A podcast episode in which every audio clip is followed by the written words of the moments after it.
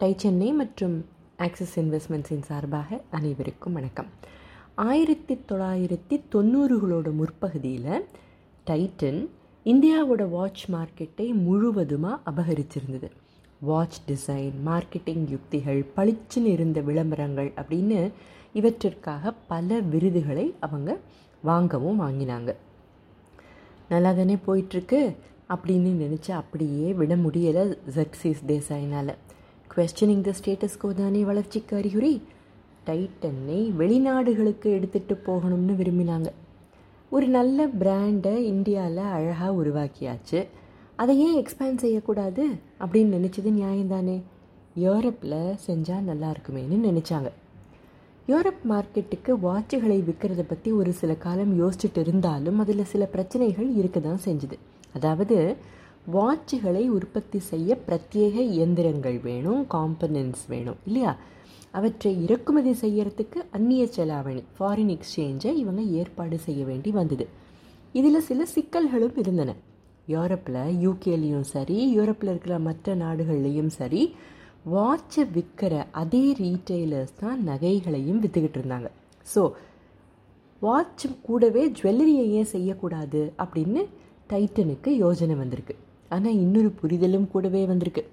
ஒரு பெரிய பிராண்டை யூரோப்பில் உருவாக்கினாலே ஒழிய டைட்டனுக்கு ஜுவல்லரியில் மார்க்கெட் இல்லை அப்படிங்கிறது தெளிவாக புரிஞ்சுக்கிட்டாங்க. ஏற்கனவே இந்த பிஸ்னஸில் இந்த மார்க்கெட்டில் நிறைய பேர் இருந்தாங்க. அவங்கள போட்டி போட்டுக்கிட்டு அந்த மார்க்கெட்டில் நுழையிறது அவ்வளவு சுலபமான வேலையா என்ன? டிசைனை உருவாக்குறதுலேருந்து விற்கிறது வரை இந்த என்டையர் சைக்கிளில் டைட்டனுக்கு பல பாடங்கள். அந்த நாடுகளில் இருந்த வாடிக்கையாளர்களுடைய எதிர்பார்ப்பு வேறு லெவலில் தான் இருந்திருக்கு. இதுக்கிடையில் வாட்ச் உற்பத்தி பற்றி ஆரம்ப காலத்தில் யோசிச்சுட்டு இருக்கும்போது ஒரு ஃப்ரான்ஸ் நிறுவனத்தோட கொலாபரேட் செஞ்சாங்க அப்படின்னு பார்த்தோம் இல்லையா? அவங்க வருஷா வருஷம் சுவிட்சர்லாண்டில் ஏற்பாடு செய்யப்படுற ஒரு உலகளாவிய வாட்ச் எக்ஸிபிஷனில் பங்கு பெறுவாங்களாம். அவங்க டைட்டனோட இருந்த நட்புணர்வு அடிப்படையில் டைட்டனுக்கும் ஒரு இடத்துல சின்னதாக அதாவது அவங்களுடைய எக்ஸிபிஷனுக்கு கொடுக்கப்பட்ட இடத்துல ஒரு சின்ன ஸ்பேஸை டைட்டனுக்கு கொடுத்துருக்காங்க. டைட்டன் ஐரோப்பிய மார்க்கெட்டுக்கு வர போகிறாங்கன்னு தெரிஞ்ச உடனே இந்த எக்ஸிபிஷனோட ஆர்கனைசர்ஸ் டைட்டனுக்கு அந்த ஃப்ரெஞ்ச் நிறுவனம் இடம் கொடுக்கறத ஒத்துக்கலை. ஜர்க்சிஸ் எதுக்கும் அசரலை. அதுவரை எந்த இந்திய நிறுவனமும் செய்யாத ஒன்று செஞ்சார். என்ன செஞ்சார் தெரியுமா? யூரோப்பியன் டிசைனர்ஸை யூரோப் மார்க்கெட்டுக்காக டிசைன் செய்ய ஹையர் பண்ணினர். ஆயிரத்தி தொள்ளாயிரத்தி தொண்ணூற்றி ரெண்டில் யூகேயில் ஒரு சில வாட்சஸை விற்கிறதுக்கு எக்ஸிபிட் செஞ்சாங்க டைட்டன் கோல்டு பிளேட்டிங் எல்லாம் இருந்தது அந்த வாட்சில் ஆனால் அந்த வாட்சஸ் பெருசாக விற்கலை தவிர அங்கே இருக்கிற மக்களோட மணிக்கட்டுகள் இங்கே இருக்கிறவங்களோடதை விட பெருசாகவும் இருந்திருக்கு. வாட்சை கட்ட முடியணும் இல்லையா? இதிலிருந்து இன்னொரு பாடம். அதாவது இந்திய மக்களை மனசில் வச்சுக்கிட்டு வாட்சை தயாரிக்கக்கூடாது ஐரோப்பியர்களுக்காக பிரத்யேகமாகத்தான் தயார் பண்ணணும்னு புரிஞ்சுக்கிட்டு ஒசூரில் யூரோ வாட்ச் ப்ராஜெக்ட் அப்படின்னு ஒன்று ஆரம்பித்தாங்க டைட்டில் யூரோப் மக்களுக்கு பிடிச்ச மாதிரி டிசைன் செய்ய வெளிநாட்டு டிசைனர்ஸை பணியில் அமர்த்தினாங்க. அதே சமயம் ஜுவல்லரி ஏற்றுமதிக்கு தேவையானவற்றையும் செய்ய தொடங்கினாங்க. பிரச்சனைகளுக்கா பஞ்சம்?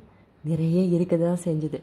டைட்டன்கிற பேரோட இன்னொரு நிறுவனமும் வேற ஏதோ ஒன்று செஞ்சுக்கிட்டு செயல்பட்டு இருந்திருக்காங்க. அவங்கக்கிட்டேருந்து ரைட்ஸை வாங்கினாங்க.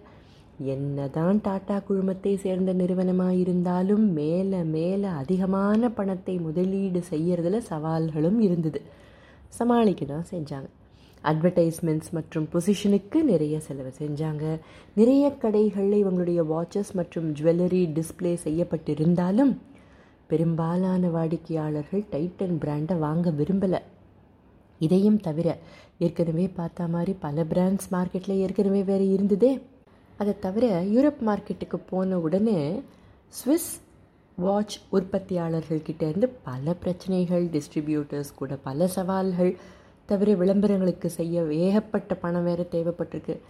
இந்தியாவில் குறுகிய காலகட்டத்திலேயே அமோகமான வெற்றியை சந்தித்த டைட்டனுக்கு வெளிநாட்டில் அப்படி கிடைக்கலன்ன உடனே பொறுமை இழந்து போக தொடங்கினாங்க. அடுத்தது என்ன செஞ்சாங்க அப்படின்னு அடுத்த பகுதியில் பார்ப்போம். பிஸ்னஸ் கதை கேட்க எங்களுடன் தொடர்ந்து இணைந்திருங்கள். அதுவரை டைச்சன்மே மற்றும் ஆக்சிஸ் இன்வெஸ்ட்மெண்ட்ஸின் சார்பாக அனைவருக்கும் வணக்கம்.